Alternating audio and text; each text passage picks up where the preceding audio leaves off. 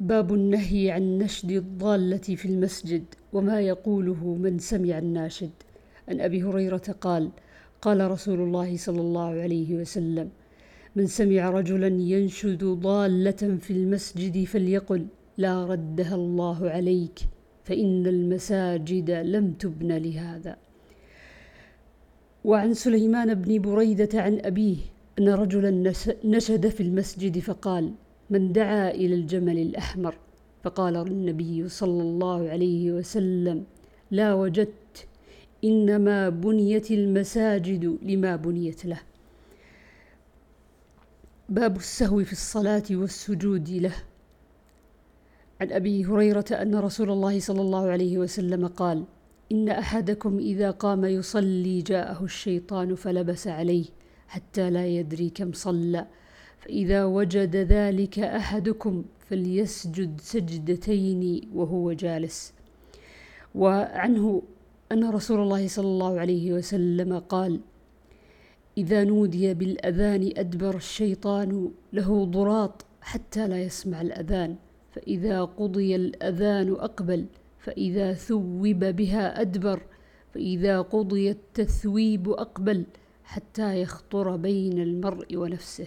يقول اذكر كذا اذكر كذا لما لم يكن يذكر حتى يظل الرجل إن يدري كم صلى.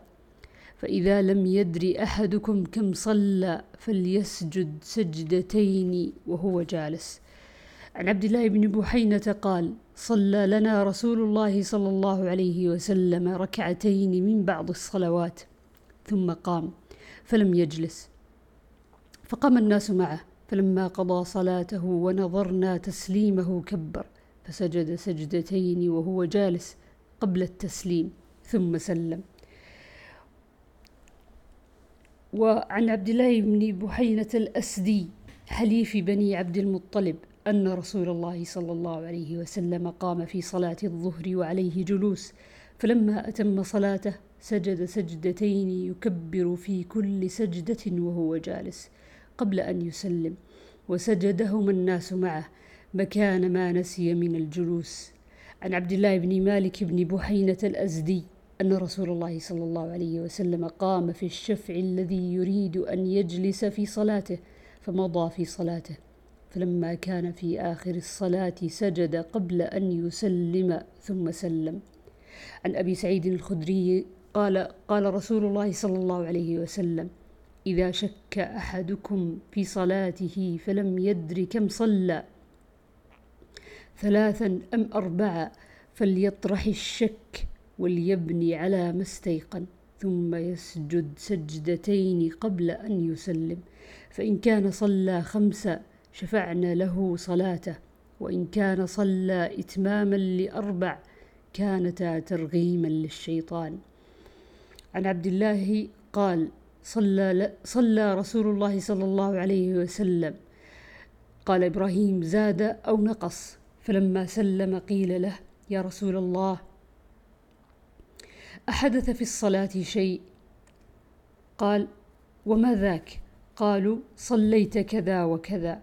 قال فثنى رجليه واستقبل القبلة فسجد سجدتين ثم سلم ثم أقبل علينا بوجهه صلى الله عليه وسلم.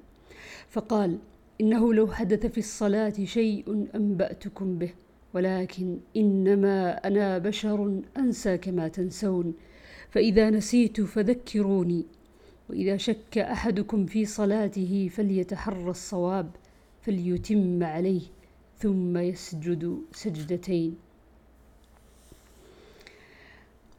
عن أبي هريرة قال صلى بنا رسول الله صلى الله عليه وسلم إحدى صلاتي العشي إما الظهر وإما العصر فسلم في ركعتين ثم أتى جذعا في قبلة المسجد فاستند إليها مغضبا وفي القوم أبو بكر وعمر فهابا أن يتكلما وخرج سرعان الناس قالوا قصرت الصلاة. فقام ذو اليدين فقال يا رسول الله أقصرت الصلاة أم نسيت؟ فنظر النبي صلى الله عليه وسلم يمينا وشمالا فقال ما يقول ذو اليدين؟ قالوا صدق لم تصل إلا ركعتين. فصلى ركعتين وسلم ثم كبر ثم سجد ثم كبر فرفع ثم كبر وسجد ثم كبر ورفع. عن أبي هريرة قال صلى لنا رسول الله صلى الله عليه وسلم صلاة العصر فسلم في ركعتين فقام ذو اليدين فقال أقصرت الصلاة يا رسول الله؟ أم نسيت؟ فقال رسول الله صلى الله عليه وسلم كل ذلك لم يكن. فقال قد كان بعض ذلك قد كان بعض ذلك يا رسول الله يا رسول الله. فأقبل رسول الله صلى الله عليه وسلم على الناس فقال أصدق ذو اليدين؟ فقالوا نعم. يا رسول الله فأتم رسول الله صلى الله عليه وسلم ما بقي من الصلاة ثم سجد سجدتين وهو جالس بعد التسليم. عن عمران بن حسين أن رسول الله صلى الله عليه وسلم صلى العصر فسلم في ثلاث ركعات ثم دخل منزله فقام إليه رجل يقال له الخرباق وكان في يديه طول فقال يا رسول الله فذكر له صنيعة وخرج غضبان يجر رداءه حتى انتهى إلى الناس. فقال أصدق هذا؟ قالوا نعم. فصلى ركعة ثم سلم ثم سجد سجدتين ثم سلم. وعنه قال سلم رسول الله صلى الله عليه وسلم في ثلاث ركعات من العصر ثم قام فدخل الحجرة. فقال رجل بسيط اليدين.